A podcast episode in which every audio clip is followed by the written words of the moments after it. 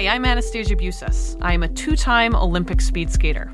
My whole life, I have been surrounded by athletes, and every one of them has a story that a scoreboard will never capture. It's not an easy thing to be with an athlete. I don't understand why they're making fun of me because I like to figure skate. Player's Own Voice is all about the person inside the performance. When you're so in it, I think perhaps we're the people that understand it the least. Subscribe now wherever you get your podcasts. This is a CBC podcast.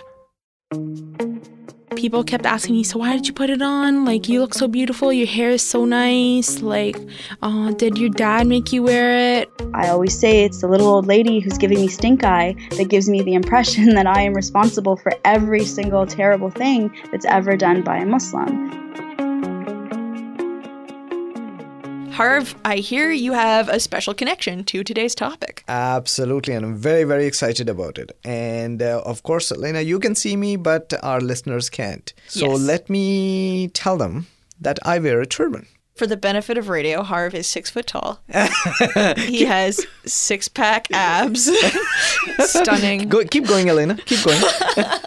All right, turban. and the interesting thing about uh, the turban is it's considered a deeply religious symbol, but that I'm an atheist Hmm. Why do you still do that then? because my dad did it, his dad did it, and his dad did it. So you have a cultural tie to it, It, uh, and a I have- family tie to it. Absolutely. I feel it gives me a sense of community. I wear it more for cultural reasons. This episode, you're getting two questions for the price free of one. We're talking about why do you wear a headscarf and why don't you wear a headscarf? Questions that get asked to Muslim women. People are curious, and that's great. But there are some questions you just shouldn't ask, or at least not like that. I'm Harvinder Vadva, I'm Elena Hudgens Lyle. and this is Inappropriate Questions. Let's get inappropriate. This episode, we're speaking to Mariam Nouser. Mariam is a blogger, mental health advocate, and entrepreneur. She's the former president of the Muslim Students Association at her university. She also founded Infinitely Classic, an ethical apparel brand that features designs in Arabic. And she's written a lot about her experiences as a Muslim woman, both wearing and not wearing the hijab. So, Mariam, you have experience on both sides of the questions we're talking about. Would you like to tell us about a time you were asked, why do you wear a headscarf or why don't you wear a headscarf? So I've been wearing the hijab for a total of five years. Um, I started wearing it just before university in 2013, and I took it off the following year uh, after I experienced a really traumatic uh, Islamophobic attack. Uh, and I took it off for eight months, and I put it back on in 2015, and I've been wearing that for four years now. And yeah, so the question of why do I wear the hijab is probably more prominent than why I don't wear the hijab because I have the privilege of passing as white when mm-hmm. I'm in spaces when I'm not wearing the hijab because Right. I am quite fair. And so people don't presume that I am Muslim. Mm. But people ask me a lot, especially why did I put it on? Why do I wear it? And my answer to that is ever since I was about 16 years old, I always wanted to proclaim my identity as a Muslim person. I've always been a faithful person and very in touch with my beliefs. And people kept asking me, So, why did you put it on? Like, you look so beautiful. Your hair is so nice. Like, uh, did your dad make you wear it? Does that mean uh, you're not gonna come and hang out with us anymore? Uh, does that mean you're gonna do this, gonna do that? And just they were more concerned of how I was how I was going to treat them just because I was wearing a cloth on my head and I wore more modest clothing than what I decided to do for myself. And um, I remember family friends of my grandmother used to ask me like, "You don't have to choose Islam. Islam is a hard religion. Like, uh, your mom's family's Christian. Why don't you choose that faith? It's really easy." And I said, "You know what?" I find I resonate more with the Islamic faith, and while I appreciate all faiths of any kind, uh, I feel like Islam was the, the right choice for me, and I feel more at peace. Before we go any further, uh, you said you faced uh, Islamophobic attack. Would you want to share a little bit more on that? Yeah, for sure. I've uh, shared it many times, so it's uh, I've experienced Islamophobia on many different levels, um, mostly microaggressions, but uh, there's two blatant attacks that happened to me uh, a year apart that really have changed me and my mentality towards the hijab. So I was on the subway. I used to commute from Etobicoke, and I noticed this woman was staring at me in a really weird way. And I heard her murmur something, but I didn't make much of it. So I said, whatever, I'm just to go to the door that I get off at, and I'm just to get ready to get off and change trains. And um, all of a sudden, I felt something wet on my neck. Oh my gosh. And I'm like, what is this? I didn't touch it, so I just pulled my scarf away from me and I looked and I said, that's definitely spit. And she's like, go back to where you came from. You're not, you don't belong here. I'm like, well, I'm from Etobicoke, so you want to send me back to Etobicoke? I will surely go to Etobicoke tonight. Actually, half an hour away. Yeah. And um, before I was getting off, she started like pulling at my hijab a little bit. And luckily, I had pins on that didn't make it fall off because then my hair would show. Um, and luckily, the doors to Bloor-Yonge opened. So I got and out. no one said a word. No one said a word that time. But my second time, somebody said a word. Um, so that time was when I put the hijab back on. This was in the fall of 2015, and I was with two of my friends. They're South Asian, uh, visible Muslim. We're all Muslim actually, and um, this guy's like, I wish I had a gun and so I can shoot you all. You don't deserve to be here. Blah blah Really? blah. And I said, What is what is your problem? Like I didn't say a word to you and he seemed a bit drunk, so I even though that's not acceptable, I, I feel like he was not in his senses. But that time, it was so funny. Imagine this uh, a white man coming down the car because he saw what was happening and he's wearing a huge cross. And he's like, Don't worry, guys, this guy's an idiot. You go back to where you came from. Uh, these people deserve to be here as well. And this is, you're the terrorist, not them. And uh, so he got, got off at Spadina and I filed a police report. They didn't find the guy because, of course, the camera was broken in that car. Of course.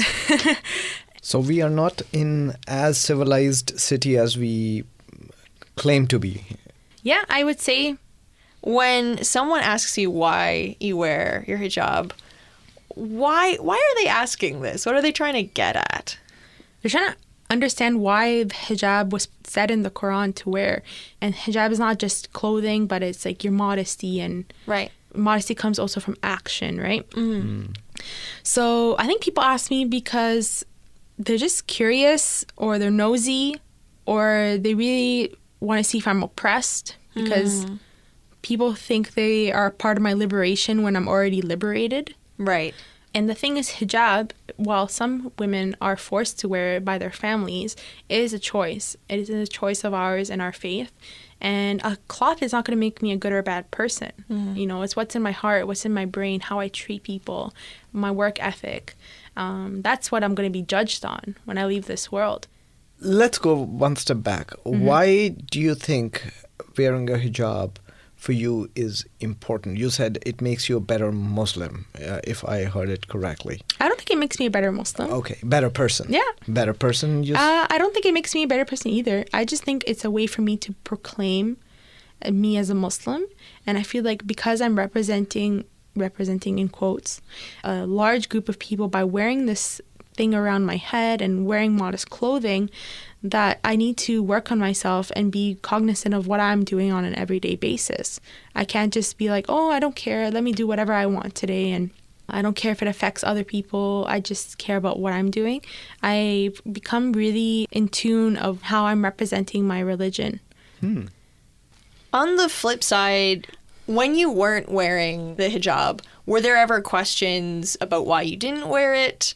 Uh, assumptions about who you were as a Muslim because you were a Muslim, but you didn't wear this this signifier, this piece of cloth? Yeah, so when I took it off uh, for that eight months, uh, definitely a lot of Muslims asked me the question, like, why did you take it off? Like, are you denouncing Islam? Like, are you uh, still a Muslim?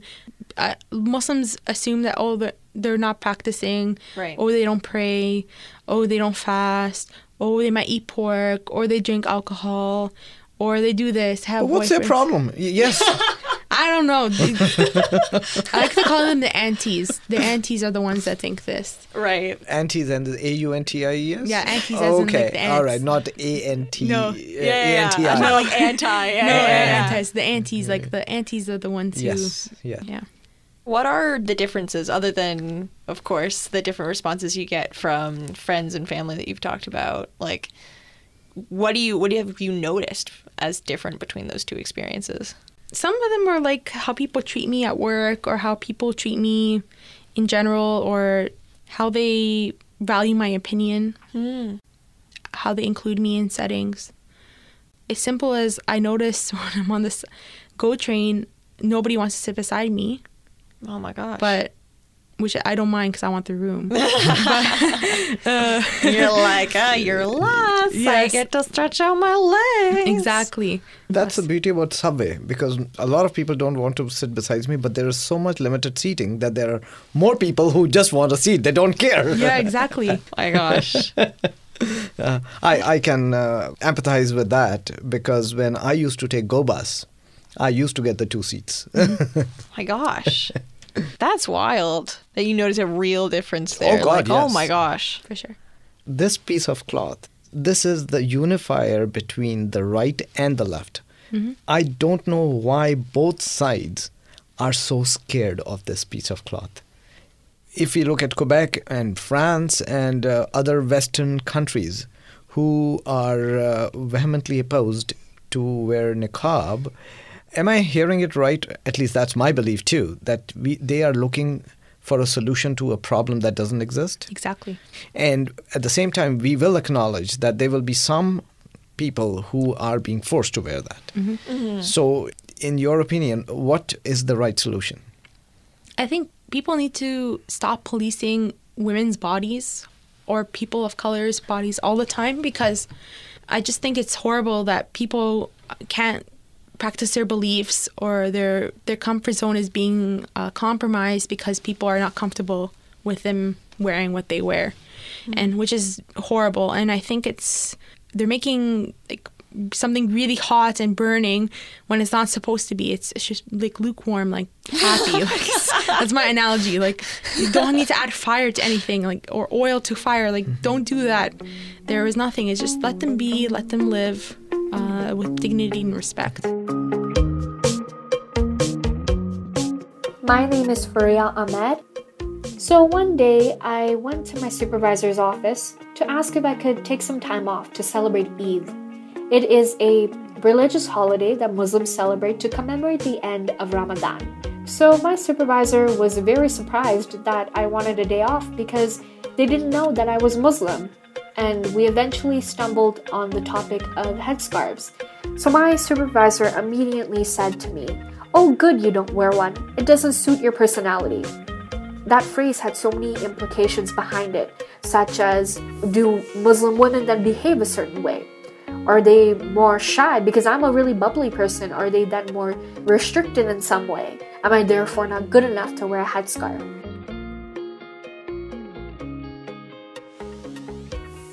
We'll be back with Mariam in a second. I'd like to share a part of my conversation with Amira Elghawaby. Amira is an expert on issues of media representation, hate crimes, and human rights. She's also the former director of communications at the National Council of Canadian Muslims. Here's Amira. Why do you think someone, um, specifically a non Muslim person or a non Muslim woman, might ask that question? Like, what are they getting at?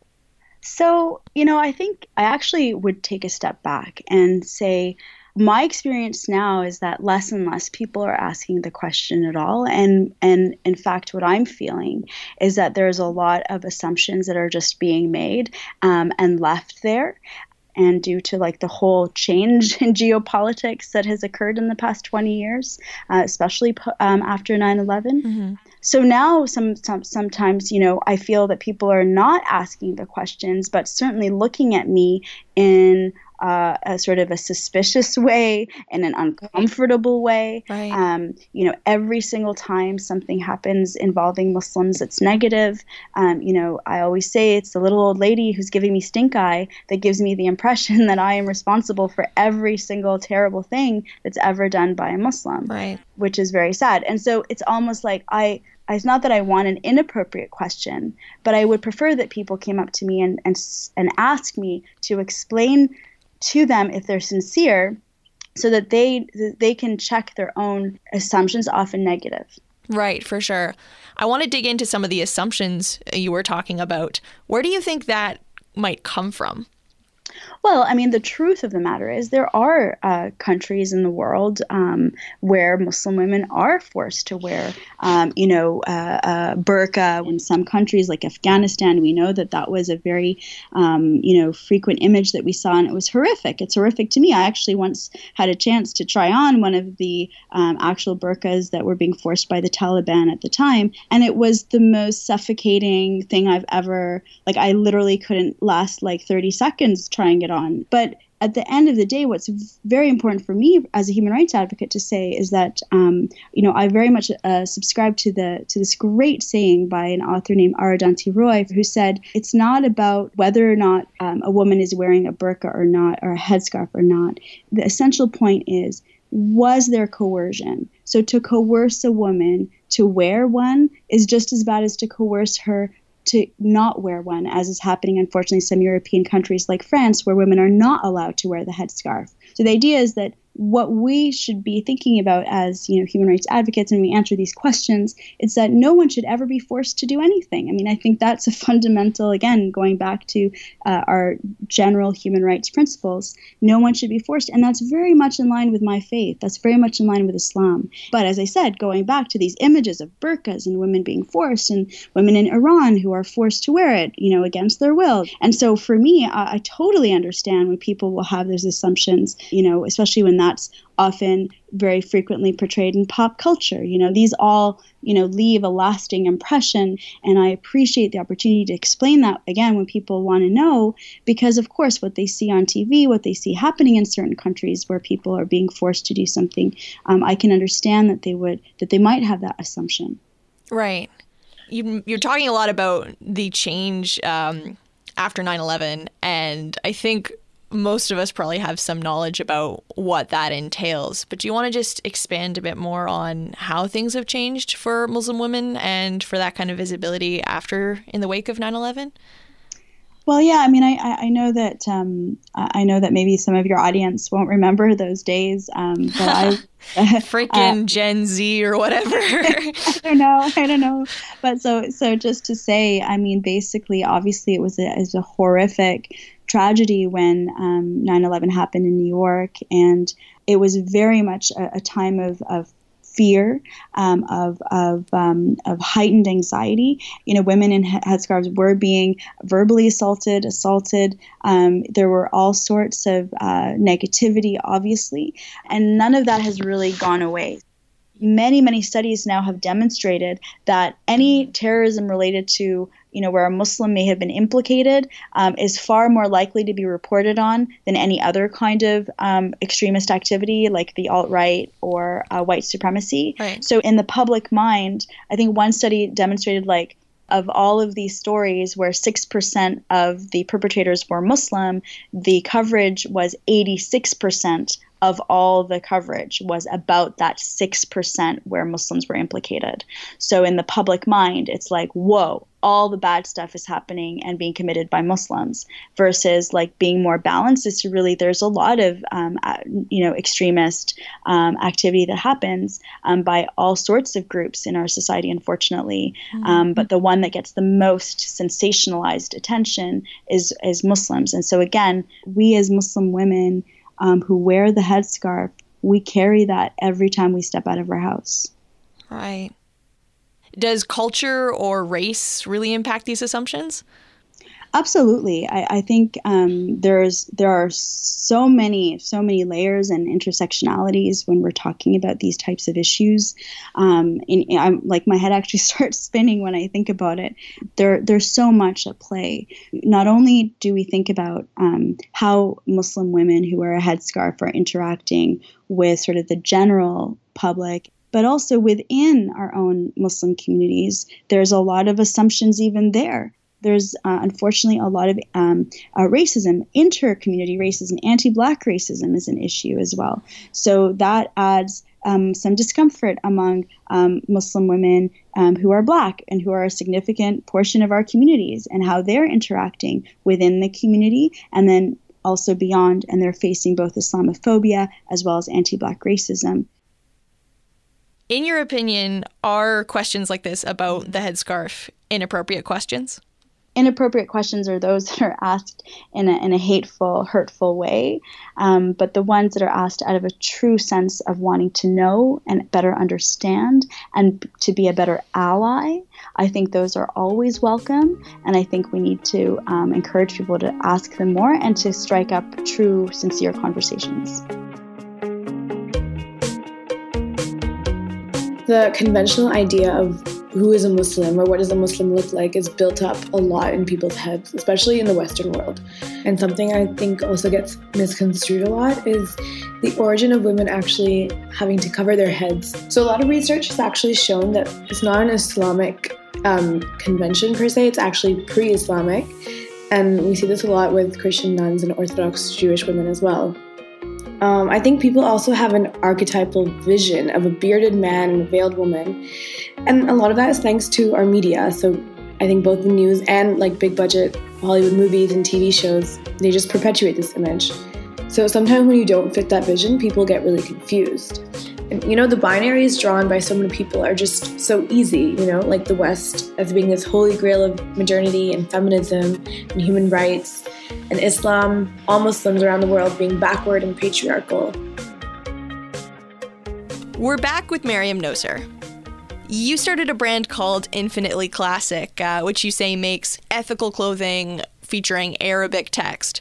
What made you want to start this business? that had to do with my Muslim identity as being uh, an Arab uh, Canadian.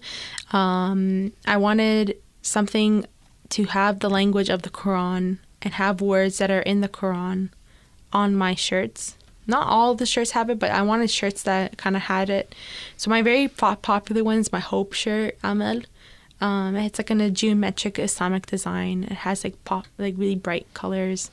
Um, Horeya, which is freedom. We talk about freedom and many things that we do nowadays. Um, Iman, which is faith. Um, those are like my top three that I sell. Amazing. I wanted to empower people like myself to be proud of their roots and uh, where they feel like they belong in, in the fashion world. That's awesome. Yeah. Have you seen more Muslim women being part of the fashion world? Hijab fashion has become so big on Instagram and on, on YouTube that there's so many hijabi bloggers now that it's become the norm for Muslim women to wear the hijab now. Mm. And I would have never thought of that. Yeah, that's really interesting. Like, it's a huge, huge industry now. If I'm not mistaken, it's worth a billion dollars. Yo. Yeah. We could have built some wall with that money. right?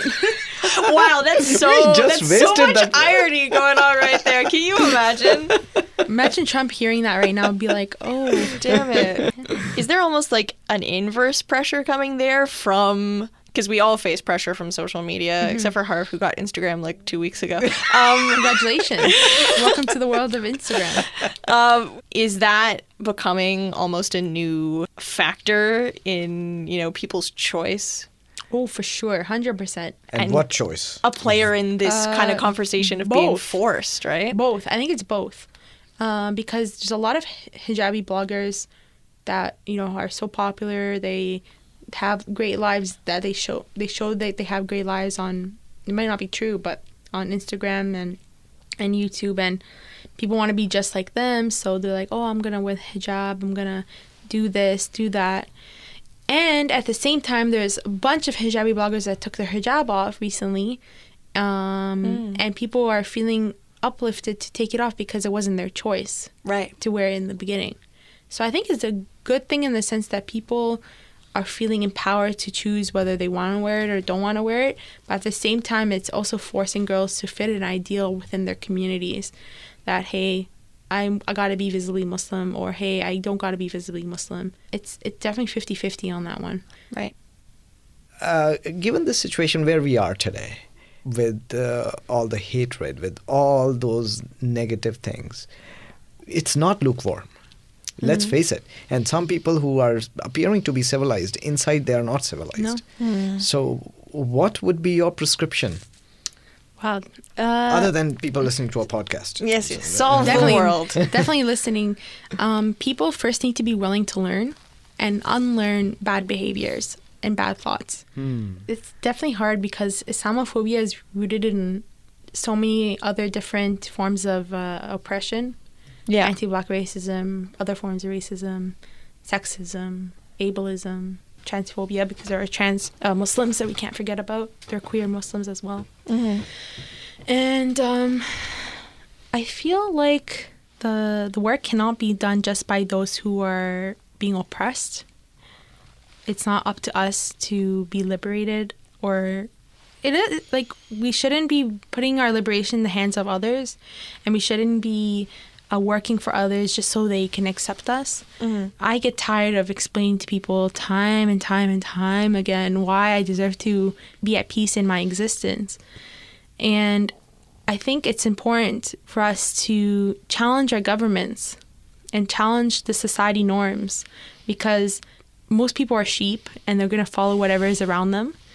So I feel like they need to see that this change happening on a on a grassroots on a organizational level rather than just what are what are other people doing. They people need to be led by example sadly and it's a it's a hard topic deeply rooted in white supremacy and uh, patriarchy. If you're looking for stuff more about Islam, look for resources that are made by Muslims. Research is definitely your best friend. Back in school, they would say, try to work out the problem yourself. And if not, then you go ask for help. Right. Yeah. Same yeah, yeah. idea. You know, you want to work on it yourself, then ask for help because uh, some people don't like being asked questions. Right. And some people feel like they're being like uh, taken advantage of, and you don't want Right. to spark that emotion in anybody. Right, yeah. To end off going back to the questions we're talking about, are these inappropriate questions? Half of me wants to say, yeah, hell yeah, it's inappropriate. um, but the other half is like, if somebody is cur- really curious and wants to learn, then I'm okay with it. I- I really wish more people were well intended and wanted to learn and wanted to ask questions. Right. Um, so yeah, I'm about 50 50 on that. I think it's half inappropriate, half. I don't think it's appropriate, but I think it's half inappropriate, half tolerable. I'll say. Yeah. Oh my gosh, Yeah. we should just sell shirts with that. we can partner up with Yeah, Infinitely definitely. Classic. Yeah. Where can our listeners find you on social media or anywhere else? Anything you'd like to So plug? I have a Facebook page, uh, Mariam Nouser. Uh, N O U S E R is my last name. Mariam with an I. um, and at Mariam Nouser both for Instagram and Twitter. And your and your brand, your clothing brand. Yeah, everywhere. Infinitely Classic is on uh, my website, infinityclassic.com. Infinity Classic on uh, Facebook and on uh, Instagram. I don't have a Twitter for that one. Awesome. Amazing. Amazing. Thanks so much for being here, Mariam. Thank you. It was a pleasure talking to you. You too. I'm Harvinder Vadva. And I'm Elena Hudgens Lyle. Thanks for getting inappropriate with us. Thank you to our guests Mariam Nouser and Amira Elghawaby. You also heard voice notes from Faria Ahmed and Aisha Telreja. As always, make sure to check out the accompanying webcomic for this episode at iqpodcast.com. This episode, it was illustrated by Nasima. You can find her at Muslima, that's M O O S L E E M A R G H, on Instagram. Follow us on all the socials at IQ underscore podcast and talk to us. We want to hear from you. The cool cats behind this podcast are Sabrina Birch, Aaron Garrett, Cindy Long, and myself. Thank you to our interns and associates Noah Khan, PR Netta, Faria Ahmed, and Haley Krishman. We are supported by the Ryerson University Transmedia Zone. An inappropriate question is like thinking it's Saturday when it's actually Sunday. For more CBC podcasts, go to cbc.ca slash podcasts.